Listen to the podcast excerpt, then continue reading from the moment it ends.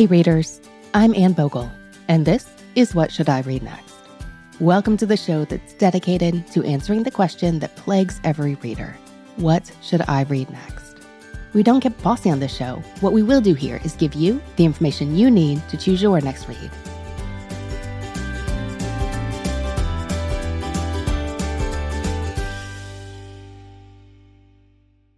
Readers, at this point of the year, we know that we have also done a lot of helping you choose your next gifts. And if you are in need of a last minute gift for a reader in your life, we would like to suggest a book club gift membership for our Modern Mrs. Darcy book club community. This gift works great at the last minute because it's digital. All you need to do is print something out and give it to the reader in your life. But it's also a really thoughtful gift. Both those things can be true. With a three, six, or 12 month gift membership, you are giving the reader in your life the gift of books and thoughtful engagement with them for three, six, or 12 months. You're giving them the gift of reading for as long as you choose. And they get access to some really good stuff, like our upcoming Team Best Books events, Spring Book Preview, author talks. Summer Reading Guide is not that far away in May. There is lots of good stuff happening in book club all the time. Check out the options and get yours at modernmrsdarcy.com slash shop. That's modernmrsdarcy.com slash shop. Readers, today it's a special treat to invite Iowa based reader Kim Hewlett onto the show. You may recognize Kim's last name because in September 2022, I spoke with Kim's daughter Noa in episode 347. That's called A Reader's Guide to Tricky Transitions. Today, I'm chatting with Kim about her reading life and specifically about her 2024 reading project. Kim wants to bring more seasonality into her reading. Her family's relocation to Iowa a few years back has given her a new appreciation for how the right books help her embrace the cold Midwest winters. She's discovered that if she's going to read a book set in the dead of winter, she wants to read it in the dead of winter. And if she's going to read a book that takes place during hot summer days by the lake, she'd like to read it during the hot summer days, and preferably, as you'll hear, by the lake. Kim wants to explore what it could look like to spend a whole year really leaning into this particular idea of right book, right time.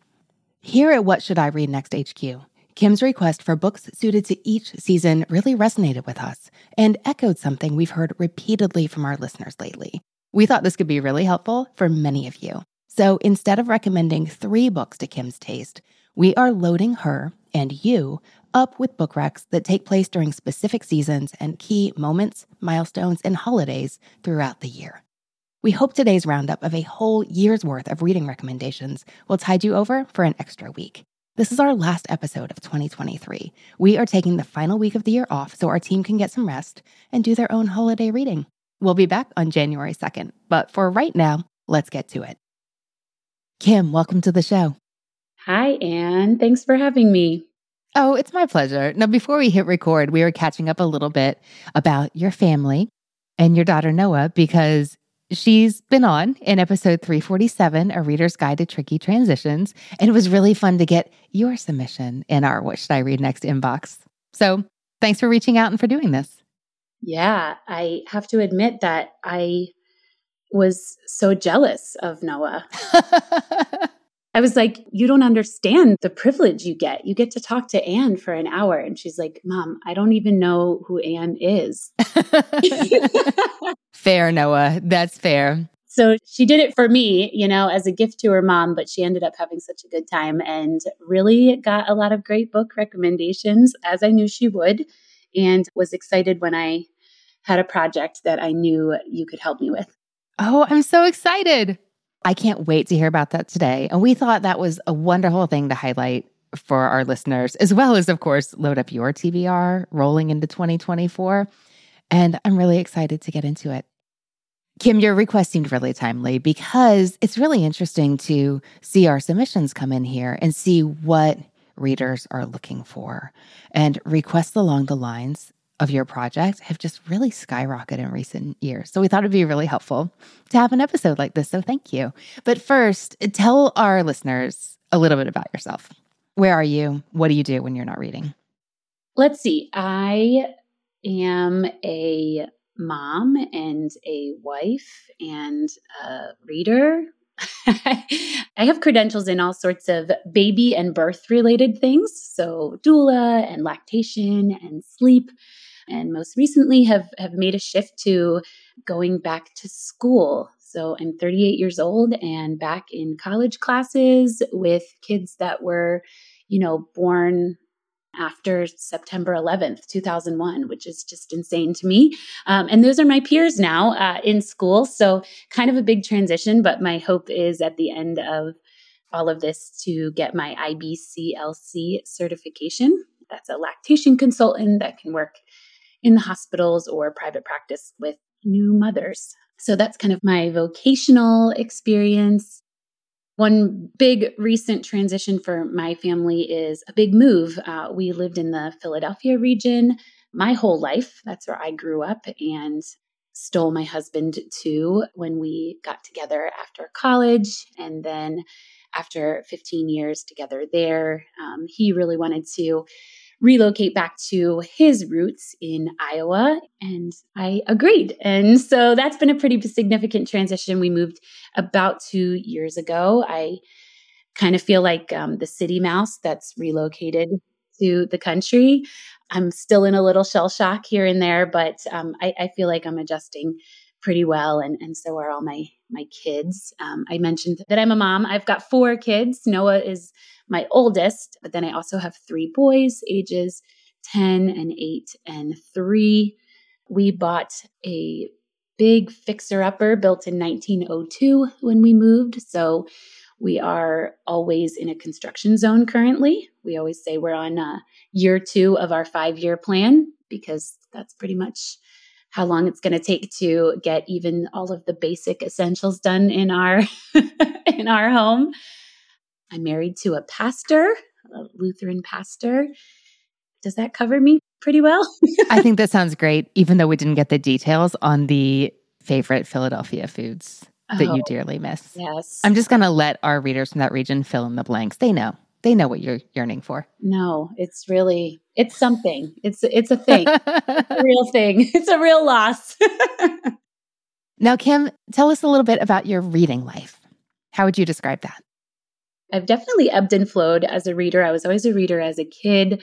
One thing that has always kind of been a theme for me is not knowing what to choose though i feel like i um, never really read the books that most kids were reading growing up. I read like weird little series books that to this day i've never found other readers of. The Friends Forever series, the Gymnasts series, all of these strange little series books that I just ate up uh, as a kid, always related to like friendship groups and team sports and things like that. I was a reader all the way through, you know, middle school, high school, college, but again, I just never really knew what to choose when it read. So I sort of relied on English teachers to place books in my hands and I just kind of read those. And as I got older, became an adult, and decided that I wanted to get back into reading, um, I actually Googled what should I read next? And that's how I found your podcast. And what? I didn't know that. so I became a fan from the beginning. I think the year you started your podcast, I started listening because I, I started from episode one and was able to quickly work my way through. So I know it wasn't too long after you started the podcast. At the risk of sounding like a total fangirl, your podcast changed my life in, in many ways because it truly gave me a little bit of a compass to figure out what I might want to try, what I could read. I found that you and I, Anne, actually have very similar reading styles. The things that you you know, recommend as being really five star reads for you are often the same for me. So that's been kind of helpful and also giving me a little compass. Like if Anne says it's okay, it's probably going to be okay for me. We have a little joke in our house that I call you my best friend Anne to my husband, and he knows ultimately that, you know, Anne and I have actually never met, but but we would be best friends if we had met, you know? well, I'm so glad we get to hang out for an hour today with my best friend, Kim. It's been a long time coming. Yeah, it's like music to my ears hearing you say that. now, Kim, the relatability goes both ways because when you said in your submission that you would describe your reading life as in general being biting off more than you can chew, I really connected with that. So, would you tell me a little bit about that aspect and how it might be framing up your uh, more restrained project? Totally. Yeah. I, I think I just I add books to my list, my TBR list, way faster than I can actually read them. You know, if I even hear a hint of, you know, something that sounds intriguing to me, it goes on the list. And so I think because of that, I'm, I'm generally that kind of person as well. Um, just, I love a menu that's got way too much on it because I just think that, like, all these choices, it's so great. But in the end, similar to being at a restaurant, you know, I I usually want what my husband ordered instead. You know what I mean? yes, we call that order envy at my house. Yes, and and that's kind of what happens with my books sometimes, you know, I end up spending too much time on sort of mediocre books and I want to get to the, you know, the 4 and 5 star reads and and like have the majority of my books be things that I want to recommend to everybody or that I can't stop thinking about. Mm-hmm. I also have found, I feel like I've gotten into a pretty good reading rhythm the last few years. And I found that the best way for me to both kind of tackle my list, but also like really enjoy reading is to have a few books going at once. I typically have three books going at one time in the morning, you know, before my kids get up. When the sun is rising, I'm typically journaling and reading nonfiction. Um, sometimes that might be like um, something faith based or self help, memoir. I love like comedy memoirs and just general stories about interesting people, poetry, uh, kind of whatever I'm feeling at that moment. During the day, if I get spare moments to read, then I'm usually working on like a more serious toned fiction. And before bedtime, I, I tend to turn to kind of lighter or fluffier fiction. And I don't call something fluffy in like a derogatory way. I actually really enjoy things that are fluffier. Um, but what I mean by that is something that can kind of give me a little escape, might have a little romance, might have a little comedy or, or humor in general. I do have a bit of anxiety. So, you know, sometimes a more serious tone fiction before I get to sleep it doesn't always work for me, right? The I mm-hmm. feel like the world is so heavy as it is and being able to fall asleep at night is kind of um important to me. mm-hmm. And so fluffier fiction is like an anti-anxiety medication for me. And so I tend to kind of have those three things going at once. And that's that's kind of been the rhythm over the last few years. Okay. We will keep that in mind. Now, Kim, tell us about the project that you're planning for 2024. Yeah. So I want to focus on, you know, getting to those bigger four and five star reads, like I said. But really importantly, I really want to start picking up the right books at the right time. Seasonally appropriate reads generally just heighten the experience um, of, you know, the month I'm in or or the season I'm in living in Iowa now, winters are so cold and windy. um, and the first year living here, I did not embrace this. I just complained a lot. but now I'm kind of embracing it a little more. I'm, I'm kind of finding that with like the right cup of tea and some like under layers under my clothes. There's these things called Cuddl Duds that the Midwesterners know about that I was not privy to, but now I own all the Cuddl Duds. It's just like this thin layer that you can put under your jeans or under your your sweatshirt and they're just so warm and cozy. um, warm snacks and and then obviously, you know, the right books. They they make me embrace winter a little bit more here. And so I want to start kind of embracing that season along with the others, right? So I even like this with like read alouds with my kids, focusing on, you know, the liturgical calendar or the seasonal calendar just really heightens their experience of a book as well. So that's kind of the project I want to embrace. I'm reading a lot now. So, you know, I don't expect uh, 50 book recommendations, but I would just love like a couple for each season, you know? Um, that would really help me embrace the, the month or the, the weather, you know, all of that, the holidays, all of those things that, that kind of come up in the calendar year. Well, I think this project sounds like so much fun, and I'm really excited to get into it. And I have to tell you, Kim, you and I have discussed this. Listeners, I really want you to know that this episode is going to be different from many that we do. I didn't want to listen to your favorites, Kim, and then just recommend three because you're looking for a whole year's worth of books. And I also didn't want to prescribe you books for every season because this is your project and planning is a lot of the fun in a project like this. But instead, I worked with our team member, Holly, and we crowdsourced from the Modern Mrs. Darcy Book Club and said, okay, we want to walk a reader and all our readers through a calendar year of reading. So I'm going to be giving a lot more book recommendations in this episode. We're going to go through the season. Kim, you and I have talked about what you enjoy. So many of these will be, I think, really good fits for you. Not everyone, though. What we mostly want to offer is just a smorgasbord of options. And listeners, I really want you to know. Every week, we gather all the books mentioned in the episode and we share them in our show notes for that episode. And you can find our whole archive of show notes as well as today's show notes at what should I read next podcast.com.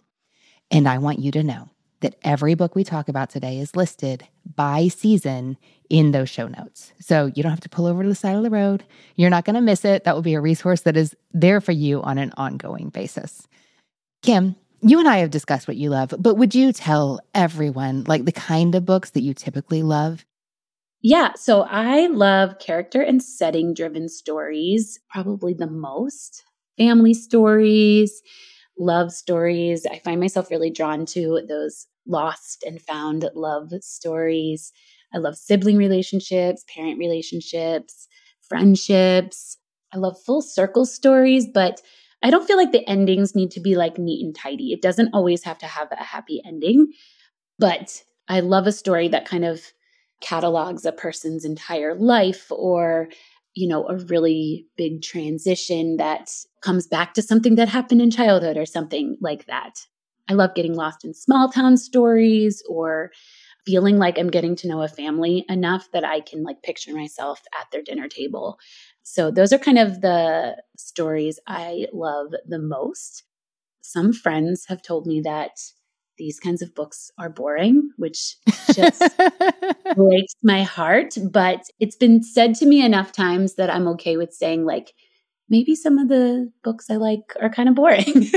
and I'm okay with that, I guess. you know, I happen to see that we got a guest submission this week with a request to perhaps talk about quiet novels and the appeal mm. they hold, mm. and perhaps what kind of readers love them. Because I know that I am one of those readers. And you know what? If you love these novels, they're not boring to you. That's right. That's right. They're not boring to me. okay, I'm going to hold that in mind. Kim, we still get to hear about books you love today, but I've asked you to specifically describe books that you love that do convey this strong sense of season that you're looking for in your project. Are you ready to talk about those? Yes. Kim, you know how this works. You're going to tell me three books that you love with that strong setting, strong sense of season, and one that was not a good fit, the kind of book that would not be a good fit for this project either.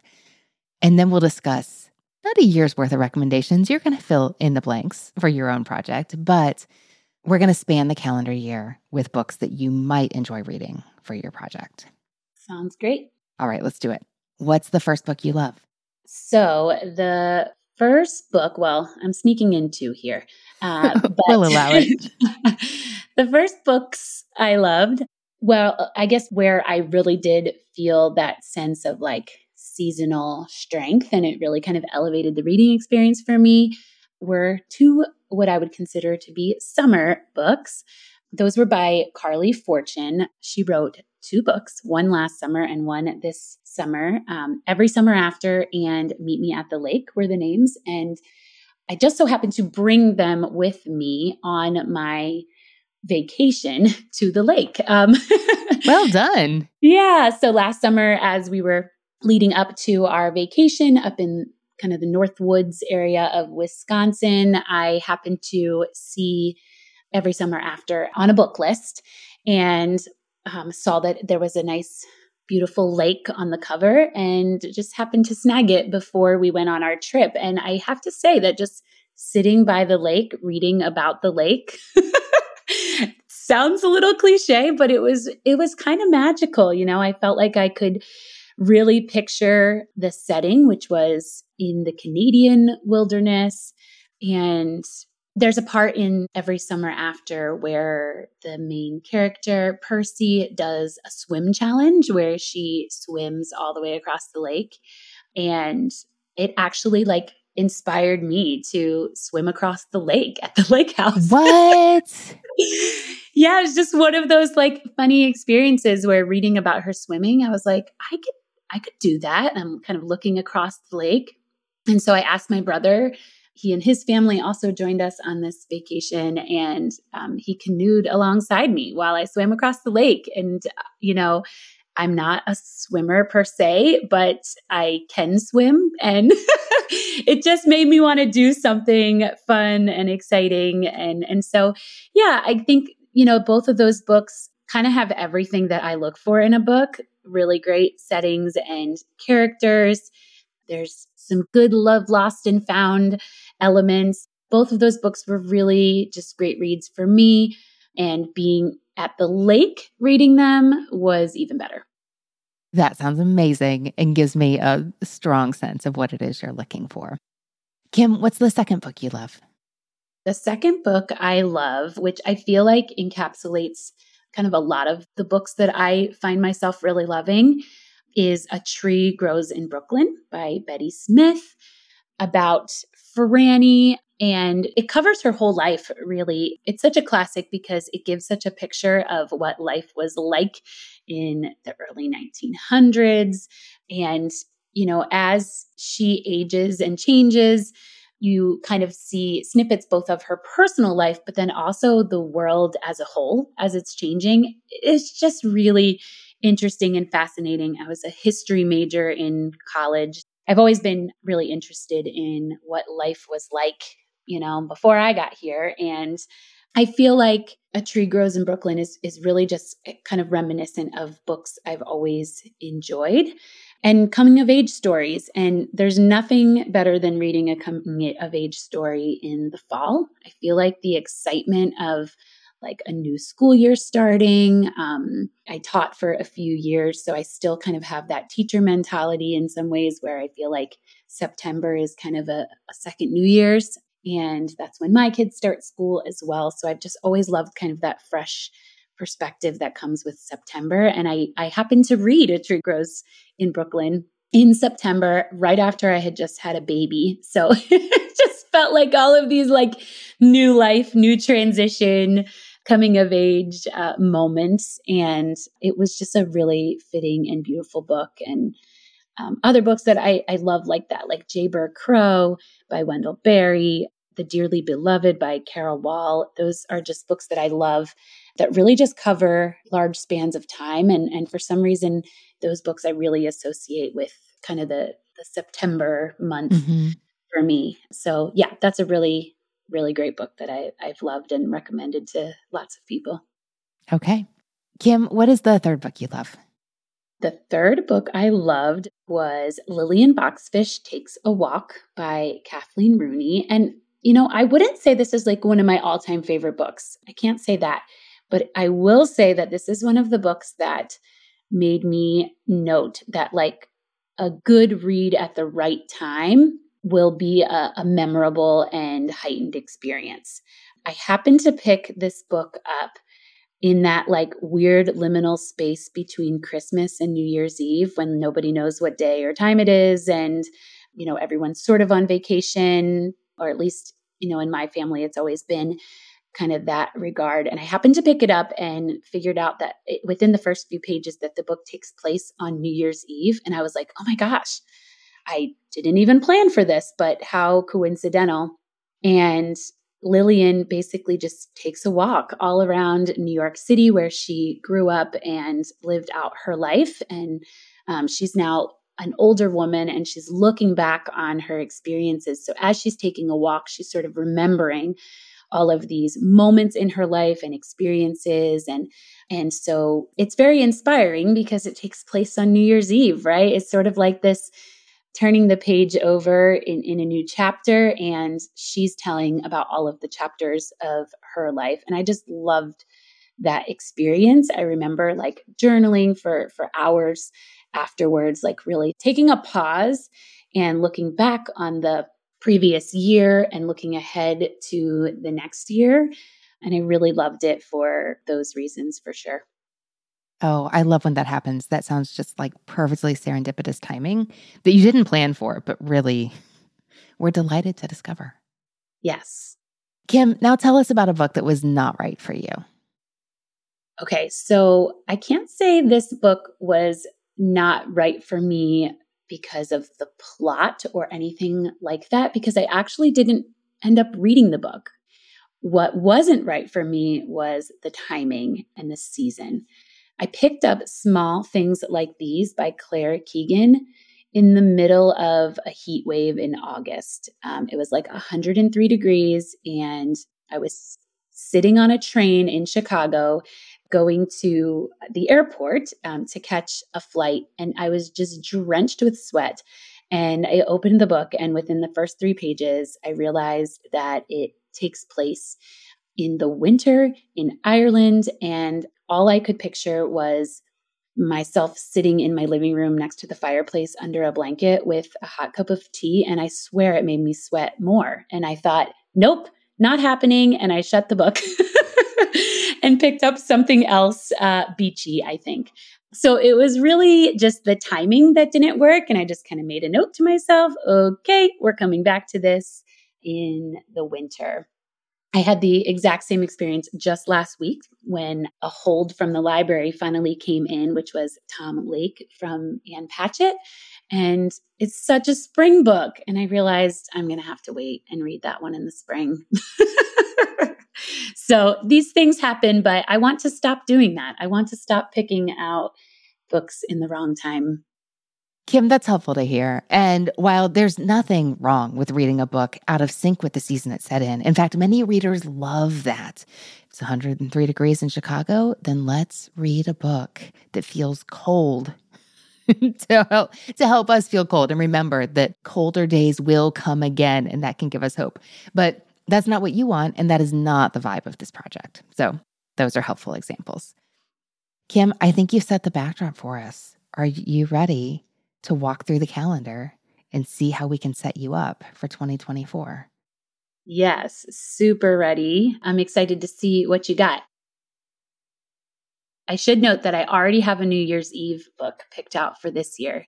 Ooh, that's amazing. Actually, Kim, I think that would be a really good place to start on the last day of 2023, and then we'll roll right into the new year. Yeah, absolutely. What's that book? Yeah, ever since I had that New Year's experience, I've been looking for another book like that to kind of usher me into the new year. And I found out that Rules of Civility by Amor Towles, at least the opening of the book, takes place on New Year's Eve in Greenwich Village. So um, that was the book that I had in mind to kind of kick off, well, I guess end. End this year again in that liminal week. It's one of my favorite weeks of the year to read because i can do so much reading in that weird uh, christmas to new year's week. So my book this year i plan to do was rules of civility. Amor Towles is a an author i haven't dove into just yet. So um, i thought that might be a good one to kind of end my 2023 and potentially carry over into the beginning of the new year in January. So that's where I plan to kind of end the year here. And uh, I just don't know where to go from there. well, I do think you've chosen an amazing beginning for yourself. First of all, I think that you are really going to enjoy Amor Towles. Seems like a good fit for you, knowing what your taste is. And also, it is a book that that starts on New Year's Eve, 1938, runs for the course of a calendar year, life changing events for all involved. The action in the storyline begins on 1938, but I had forgotten between my first read and my second that it actually starts with a character, maybe in the 60s, at an art exhibit who sees a photograph that prompts her to remember everything that happened in that definitive year of her life, the year that changed everything. That is also a favorite of mine to go back and forth between perspectives in in time. I love that. So that makes me even more excited about that one. I'm glad to hear it. Now for January, you know, we we are segueing nicely from a New Year's Eve party to a New Year's Day time loop. I don't know if you've read Oona Out of Order by Margarita Montimore. No, I've never even heard of that one. Okay. Well, the premise of this is really interesting.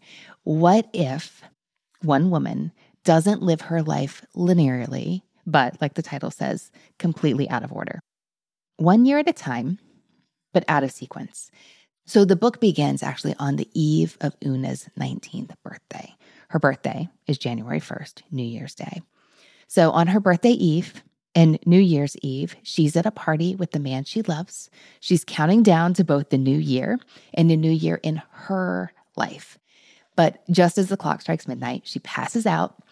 And next thing she knows, she wakes up as a 51 year old in a place she doesn't recognize, greeted by a stranger who is not surprised that this has just happened. And this person hands her a letter explaining the wild ride that's been going on for some time, but she feels like she's only just beginning it.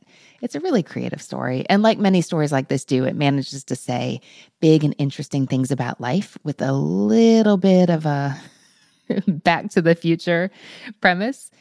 For story feels, I think this one is akin to like an Eleanor Oliphant. I don't know how you felt about that book. Yes, I did love Eleanor Oliphant. I'm actually thinking of the time travel books I've enjoyed as well when you're saying that, like The Time Traveler's Wife, I really loved. Invisible Life of Addie LaRue. I, I never expected to be a person who liked time travel. I'm not really a sci fi fantasy kind of person, but I find myself kind of drawn to time travel books. So that actually sounds really interesting and wild for Oona. I think these books can say interesting things about one's perspective on life and relationships. And I think that's a big part of the appeal for me. Okay. Yeah, I like that too. Now, this one doesn't have a defined time, but you are living your best Iowa winter life. I thought maybe we needed a big blizzard book for you. And that could be The Half Moon by Mary Beth Keane. This takes place over the course of one week, and a big blizzard is one of three crucial events that changes the course of everybody's life. This is a book about relationships. It is a devastating, yet I will tell you, ultimately hopeful portrait of a marriage that is in crisis. We meet this couple at midlife. I think a little young for a midlife novel, but at midlife, who have really come to a crossroads. He has been a longtime bartender at a local establishment in their small town outlying a, a, bigger city. He's now the owner of a bar. He's in over his head, but he doesn't want to admit it to his wife, who is a really smart, savvy attorney who he knows would tell him he should have known better. She is weary from years of infertility treatments and the toll those have taken on their marriage. And in the course of this one week, there is this blizzard, and you will feel cold. and like you want to be inside reading about it. There's a missing person, and then this big revelation breaks in in their town and their relationship that forces them to really reckon with their past and decide whether there's hope for the future. This is for sure a winter book. I think it could appeal to your specific reading taste as well. I love it. It actually does sound great, and I'm shaking my head over here. I just picked that up from the library. What? Really? Once again i've i've done it again. It's only fall and i picked it up. I'm gonna have to return it and get it back out. Yeah you might want to hold it for another six to eight weeks depending on how early it starts snowing in iowa. Yeah but this is what i'm talking about and i tend to do this all the time. I just pick them up in the wrong seasons. But you know it's good to know that i'm on the right track because i remember hearing about this book and knowing that it was something that i wanted to read but clearly i didn't identify the season I should read it in. So thanks for pointing that out for me. Happy to do it.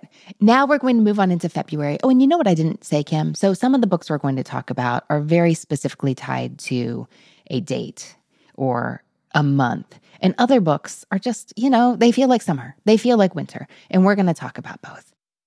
We're moving on into February, and often we think of love stories when we think of that month, but we know that love can take a lot of different shapes.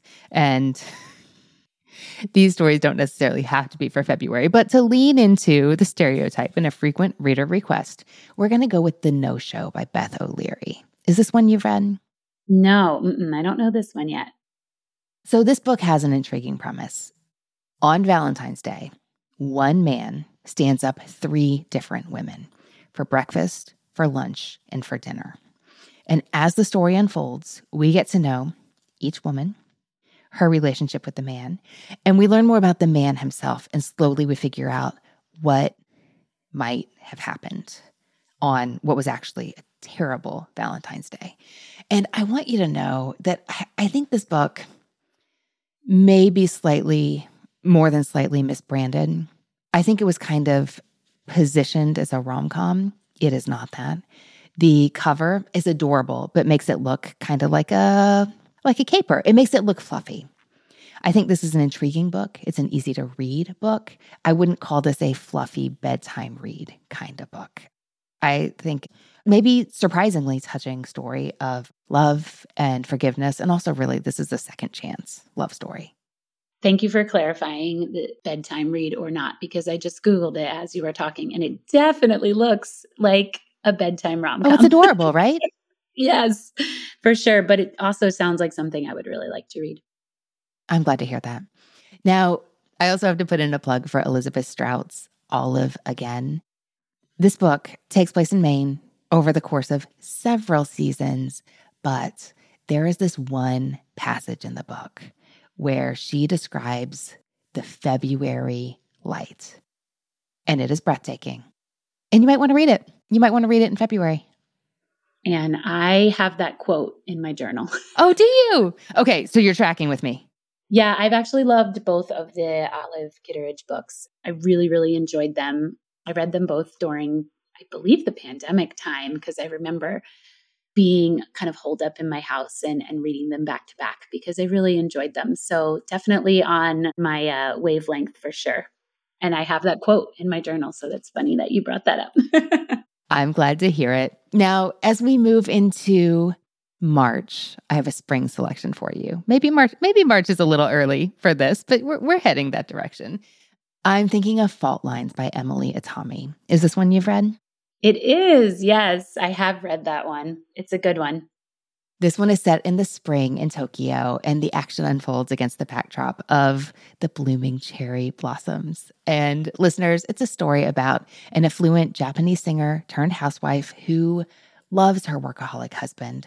She loves her two beautiful children, but she is lonely and she is bored. And when a handsome, wealthy restaurateur catches her eye, or perhaps it's the other way around, she cannot resist, doesn't really try. I have to tell you, you know how the story ends right from the beginning. She tells you what happens, she tells you how it ends. She is Mizuki, who's narrating her own tale, which I hope makes it an easier read for some readers. But mm, this definitely has springtime in Tokyo vibes, and the cover has those gorgeous cherry blossoms on it. And then to give you a tale, which honestly I think we could talk about for September because it is a strong, there's a strong sense of school in this next YA book. But we're actually counting down till high school graduation. So even though the school setting can make it feel like fall, it is set in the spring and it's got those, ooh, senior year, get me out of here, how much longer vibes. This is Excuse Me While I Ugly Cry by Joya Goffney. This features a type A list making, high achieving high school senior whose parents have very high expectations of her. Quinn keeps a journal. She loses her journal and she cannot handle her journal being loose in the world because her whole life is in it. And she has things that aren't that embarrassing in this journal, like movies with intense rewatchability. But she also has lists like things that I would never admit out loud to anyone. And, you know, now somebody has the journal.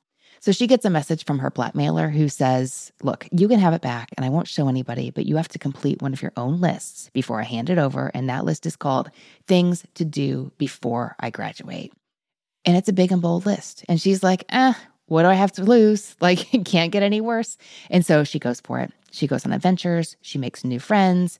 There's a little road trip in here. She tells some uncomfortable truths to her parents. I loved this book. I thought this book was a good ride. Do you know that one, Kim? No, I've never heard of it, and it sounds amazing. I'm also an avid journaler and list maker, so this is especially fun. I actually started journaling as a high schooler and have maintained it ever since. And so when you started saying that it got lost and found by somebody, my heart started beating a little bit. I don't even let my kids touch my journal. Like they know that this is a private space. And I always tell them, you can have a journal, and mommy promises never to pick it up and read it. But you also have to never pick up and read my journal.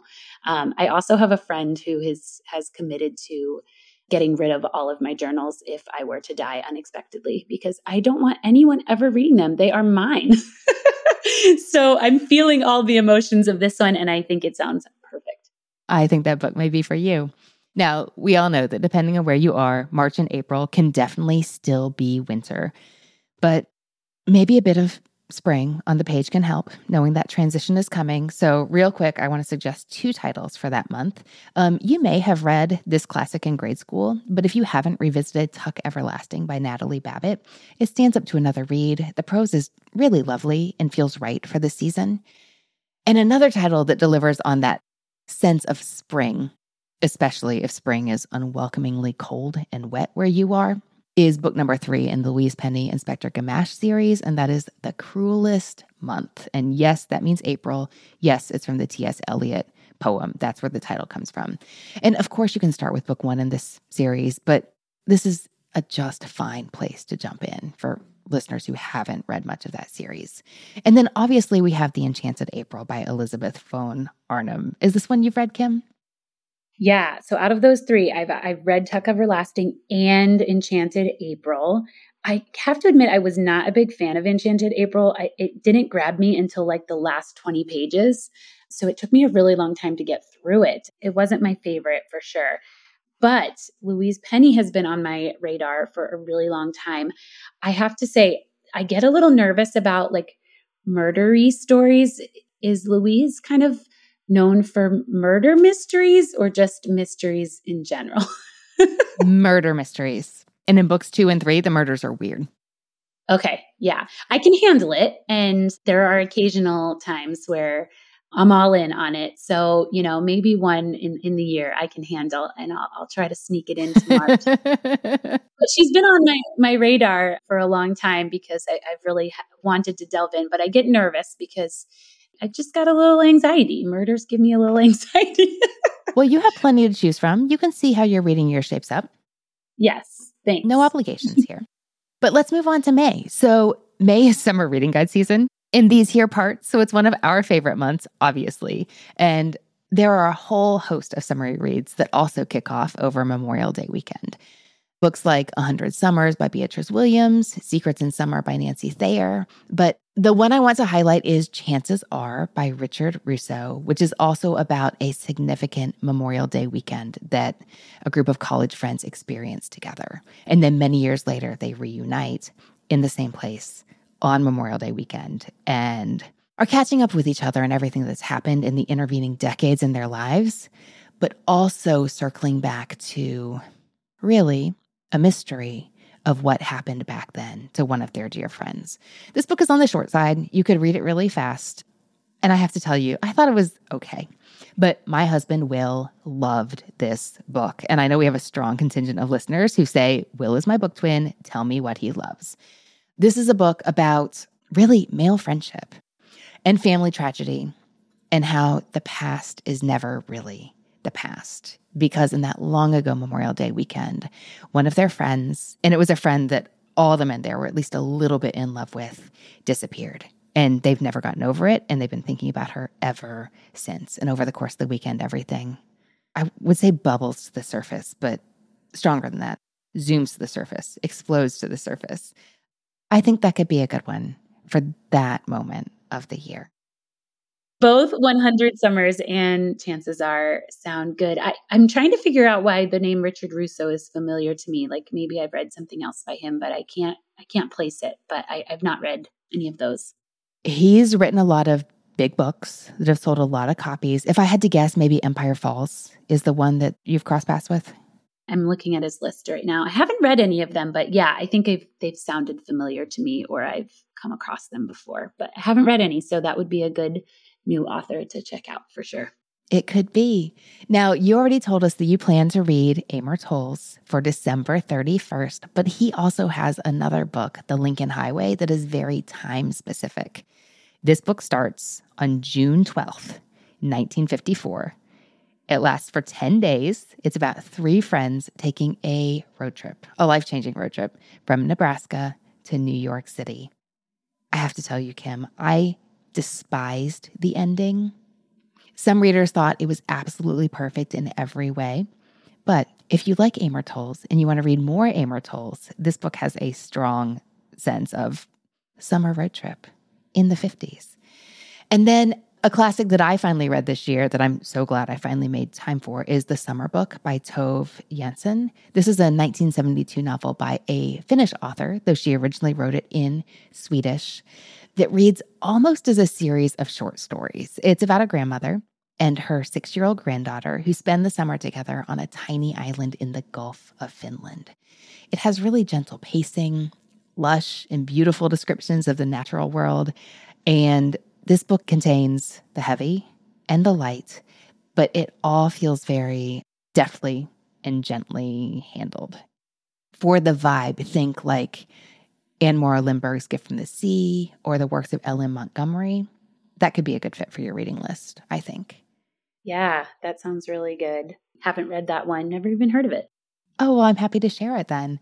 And then for a different kind of vibe, Warrior Girl Unearthed by Angeline Boulley, set in Michigan, not too far from you. This opens on Monday, June 9th. This is the sophomore novel from author Angeline Boulley, whose debut, Firekeeper's Daughter, was a big publishing event. And this is another novel set in the same world, but you definitely do not need to read these books in order. They're not part of a series. But this is about an Anishinaabe teen Perry Firekeeper Birch, who signs up for a summer internship program that she doesn't want to do with her Ojibwe tribe. But she gets involved in a little fender bender, owes somebody a lot of money. She has no choice but to get to work. And her job assignment for her internship centers on her tribe's struggle to reclaim the remains and sacred objects of her ancestors from profiteers who are in it for the money and could not care less about the meaning. And the more she learns about it, this teen wants to right the wrong and gets a little help from her friends to do so. This is a little bit summer break book, a little bit of a heist novel. And I think Boulley can really write books that are really thoughtful and also really thrilling and page turnery. And this is a protagonist, Perry, that you will want to see succeed. You'll want to root for. Definitely sounds not like anything I've read before, which I'm I'm open to. Well, if I do say so, summer could be a good time to explore a little bit. Sure. Mm-hmm. And then I want to give a nod to a classic middle grade novel that's definitely worth reading if you haven't, maybe revisiting if you had. And that is One Crazy Summer by Rita Williams Garcia, which actually kicks off the Gaither Sisters trilogy. It's set in the summer of 1968. It's about a young girl named Delphine and her sisters who embark on a journey in more ways than one as they leave their home in Brooklyn and set out to visit their estranged mother in California. But when they get there, their mom's not like how they imagined she would be. She sends them off to summer camp to get them out of her hair. And what we have here is young girls who have each other but are very much trying to make sense of the world and make sense of their family, who you can see are growing up too fast to cope with the difficult circumstances they find themselves in, and the backdrop of 1968 Oakland and its civil and political unrest is so interesting and amazing to read in a middle grade novel. Is this one you've read before? Yes, Noa and I actually read all three in the trilogy, and they are some of my favorites. Oh, I'm so glad to hear it. In my head, I went, because I remembered them. I can't remember which of the three, but we especially loved the one that had the backdrop of the moon launch. Yes. I believe it's in Alabama and they're watching it on TV. And yeah, both Noa and I loved these. I think I think I read them to her when she was around 10 maybe. And it sparked a lot of great conversations about history, about race and we just loved the relationship between the sisters, and some of the family members are hilarious in the books. So we really loved those. And I would definitely, you know what? I might even bring those up with my boys. That might be a good summer read with my 10 and 8 year old boys. I'm glad to hear it. Now, for July, we have two books that have very specific dates checked in the text.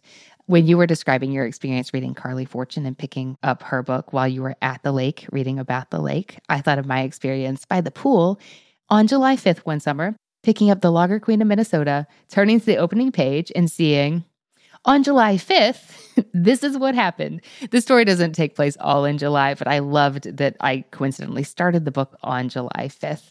Yes. This is such a fun novel. It's about found family and people course correcting and finding their way, and also grandma's brewing beer. And J. Ryan said that he wrote it to make his grandma happy. So much fun. And then One Day by David Nicholls has a very different vibe. I feel like this is a British modern classic. Have you read this one? No, I have not read that one. Because it always takes place on July 15th. The structure is that it starts in 1988. We follow Emma and Dexter for 20 years. They're best friends who you can see flirt with the idea of becoming something more.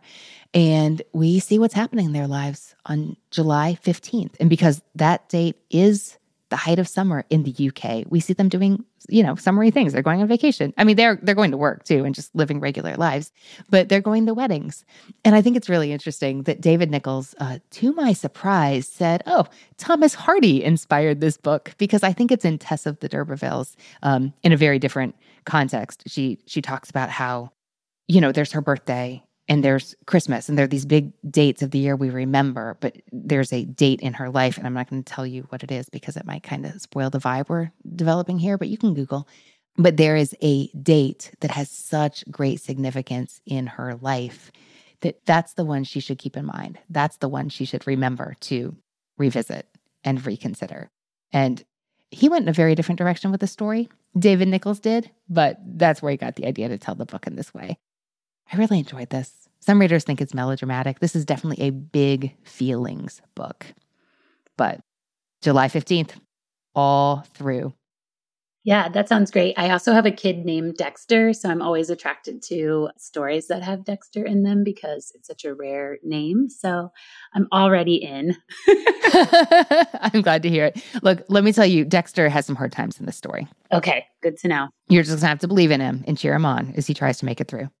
Sounds good. I also love that you brought up Lager Queen of Minnesota because I think J. Ryan Stradal is such a good author for sort of this project I'm doing. I've already read Lager Queen and also I read Kitchens of the Great Midwest right before I moved to Iowa. And that was a nice kind of place setting book as well. But I haven't read, I think it's the newest one by him. It's like Supper Club, maybe? Uh huh. Saturday night at the Lakeside Supper Club.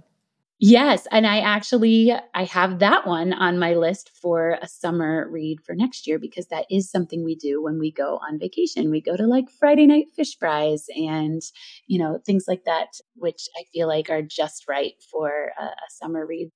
Mm-hmm. It's got a great setting for that. Also, that book is sad, Kim. Okay, good to know. That book's really sad, more than his other two, I think. Okay, got it. All right, we're rolling from July into August. I have to say, this is where I drop in Tom Lake on your reading calendar during the cherry harvest that goes for a, f- a few weeks that time of year. And there is another historical novel. It's Go as a River by Shelley Read that takes place over several different years. And then we jump ahead in the future to, to see an older protagonist looking back. But late August plays a big part in the plot. This is a historical and coming of age story set in a small Colorado ranch town. You said that coming of age feels like fall, so maybe this is especially a good one for late August and early September. It opens in 1948, and we meet a young woman named Victoria Nash. She's 17 years old, and because of circumstances, she has lost the women in her family. Her mother, her aunts, and a cousin were all killed together in an accident when she was younger. And so she has been left to really uh, now her her job. I didn't actually mean job, but but it's like it's her job. She is caretaker for her father, who's a peach farmer, and uncle who's uh, disabled from war injuries, and her brother who is angry at the world and the family. But they they look to her to care for them like the mother, aunt, and cousin who are gone cannot do. But she's 17 and she sees a handsome man on the street and she falls in love. And he is Native American and that love is not sanctioned. He is looked down upon. They are in love. They want to make a life together, but it gets real ugly in really hateful and hurtful ways. And we see what happens next. I don't want to tell you too much about the plot, even though if you want to Google, that's embedded in many, many reviews, but it feels a little spoilery to me. But this book has a wonderful Colorado ranch town setting 40s vibe and really sensitively, but also heartbreakingly, it examines like young love and also terrible prejudice and what that does to to this family and these relationships in the family and beyond the town and even the wider world. Is that one on your radar? No, never heard of it, but I'm listening intently. that one I think has really been a sleeper hit since its release. It's really resonated with a lot of readers, and maybe you'll be one of them. I'd also like to briefly recommend Disappearing Earth by Julia Phillips. It's a character driven story set on Russia's Kamchatka Peninsula. It begins in August and then continues over the course of a single year. I don't know if that makes it a great book for your projects or not. It, it takes you through a whole calendar year, a project in a nutshell. But but that is when it begins in this month. It starts when two young sisters go missing, and their tight knit community is deeply affected by their disappearance. And you watch and wonder as the community is either going to come together or fall apart in the midst of the resulting fear and and crisis.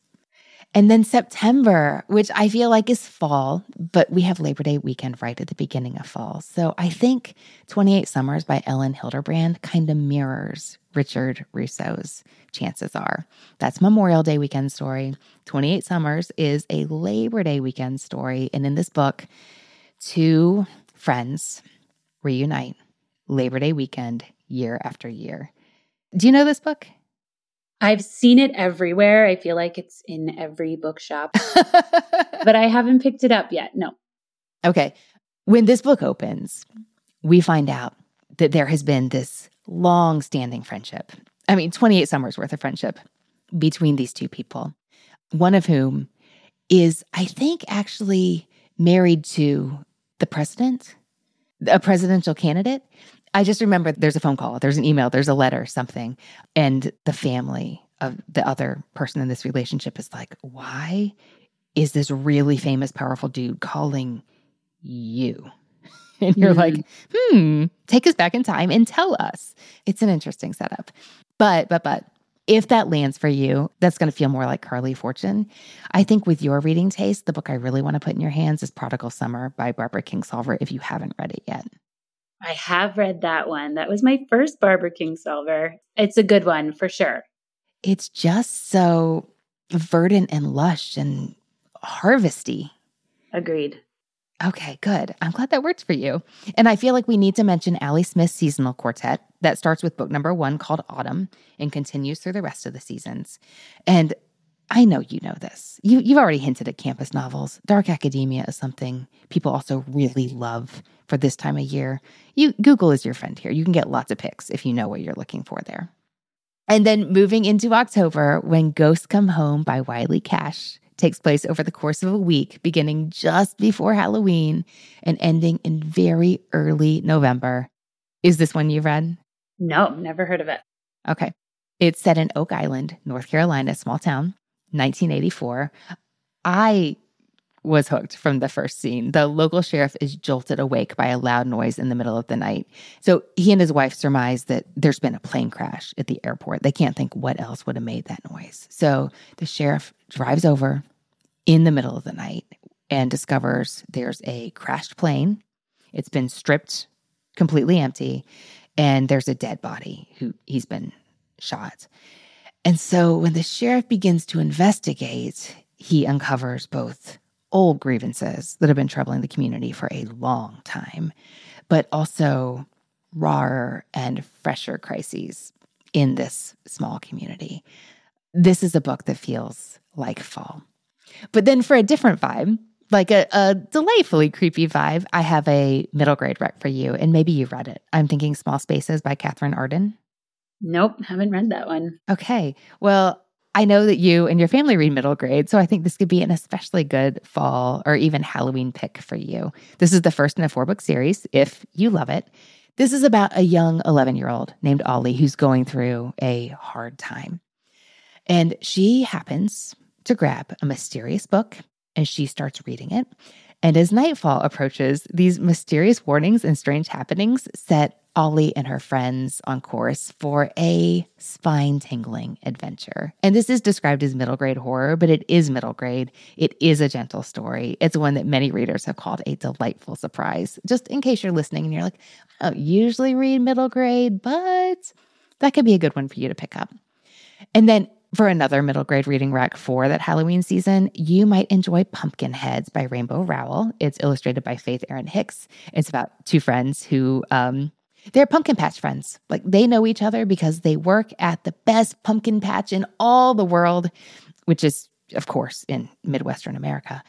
Every year together, and they're seniors, they're graduating. They know it's the last night they're ever going to be at the pumpkin patch together, and they decide to do it upright. And it's a lot of fun. It's a sweet story. Is that one you've read? It's not, but I love Rainbow Rowell. Definitely one of my favorites. Um, and one of the authors that got me back into reading. So she kind of holds a special place in my heart. So writing that one down. I'm glad to hear it. And then moving into November, we could do The Hacienda by Isabel Cañas, which begins in November 1823. Is this one you're familiar with? Nope. Mm-mm. Okay. Well, this is her debut suspense, and it's set not long after the Mexican War of Independence. The story follows a woman named Beatrice after her father is executed and her home is destroyed. And when those things happen, she decides to accept a proposal from a handsome but mysterious man and flee to his estate in the country. My favorite description of this is Mexican Gothic meets Rebecca. And it's got the moody, sinister vibes that many readers find to be perfect for autumn reading. Nice. Okay, and now we've circled back to December and winter.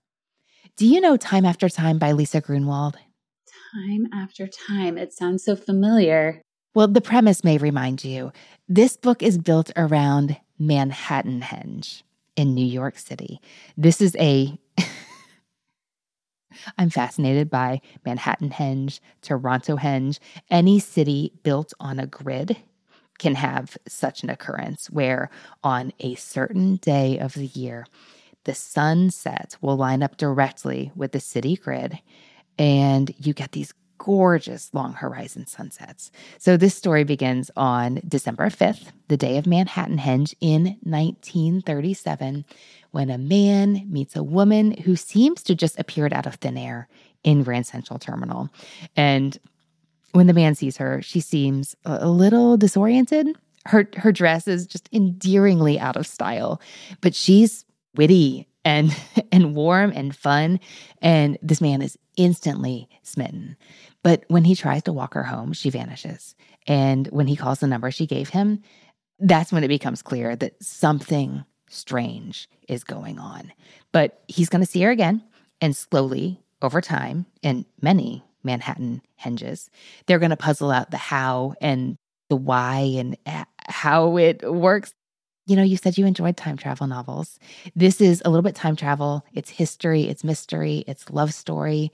And I really enjoyed the Manhattanhenge angle. Does that sound familiar now? I looked up the cover and I, I think I've seen the cover, which is why it sounds familiar and looks familiar to me, but I haven't read it and it definitely sounds interesting. And that's a new term for me, Manhattanhenge. so that's very cool. You could really go down an internet rabbit hole with that one. So, real quick, I want to recommend the works of Louise Miller for those um, small town vibes that you enjoy. The City Baker's Guide to Country Living could be a good place to start. It's about a pastry chef who flees from Boston to the country. She gets to be her city mouse, becomes the country mouse after um, she accidentally sets her workplace on fire. I think there was a little incident with Bananas Foster. And this could be a cozy kind of read for a chilly time of year. And then one of my favorites is Winter Solstice by Rosamunde Pilcher. And many readers remember this as a Christmas book. And it's no wonder with a title like that. This story does take place over the course of the year, but there are also serious fall vibes in this story. There's a Thanksgiving scene, but really, the part everyone remembers is how these five individuals who are each dealing with a painful and personal tragedy end up together during the Christmas season in the Scottish countryside. And they have no intention of celebrating the holiday. They, they've all decided, you know what, like, let's just pretend it's not happening. It's too hard. But this is a redemption story. And the story goes in a different direction than that avoidance denial that they originally had planned for. And many readers find this book to be a delightful surprise. And I wouldn't be surprised at all if you had read it, Kim. I haven't, but on my radar. It's it's been on my list for a little while, but I'm glad for the plug. I might even skip ahead and read it this Thanksgiving. That's a good call on Rosamunde Pilcher. I'm glad to hear it. All right, we went through the whole calendar pretty quickly there. And of course, that is just the beginning of your readerly options. And readers, I want to remind you the full list of titles is in the show notes. What should I read next podcast.com. Now, Kim, I'm going to put the question back to you. You have this project where you're going to read seasonally through the calendar year. What are, let's say, three titles that jumped out at you that you think you want to pencil in to your 24 reading calendar?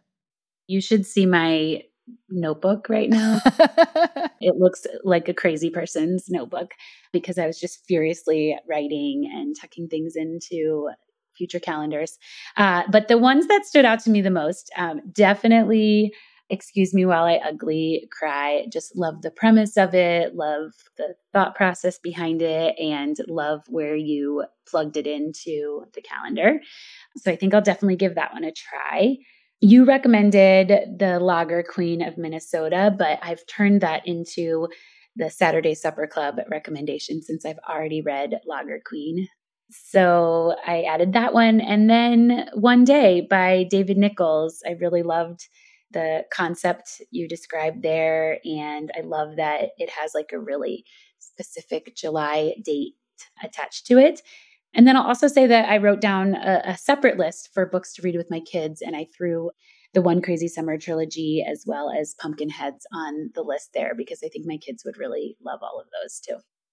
Oh, I'm so glad you have two lists going. That sounds like a lot of fun for everyone. It's so interesting to hear what you chose. I hope those end up being really good fits. And we would love updates on your 2024 project. Absolutely. Sounds great. All right. I look forward to it. Kim, thanks for bringing a really interesting concept to the show today. And thanks for talking books with me. Thanks for having me. Hey, readers, I hope you enjoyed my discussion with Kim, and I hope you got great ideas today for your own reading list. I would love to hear what you would add to our calendar of reading recommendations. So visit the show notes at What Should I Read Next podcast.com and leave your notes and comments. Also, remember, you can find every title we talked about today right there on that show notes page. Join us over on Instagram at What Should I Read Next for regular updates from our show and delightful bookish connection. You'll also find me on Instagram at Anne Bogel. That's Anne with an E, B is in books, O G E L. Follow along in Apple Podcasts, Spotify, Overcast, wherever you get your podcasts. We are taking next week off, so our next new episode will be coming your way on January 2nd. By following us on your favorite platform, you will have every new episode right in your listening dashboard and ready for your listening pleasure. You won't have to worry about missing anything, so subscribe now if you haven't and sign up for our email list to get updates on what's happening here.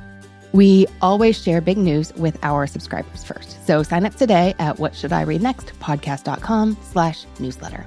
Thanks to the people who make the show happen.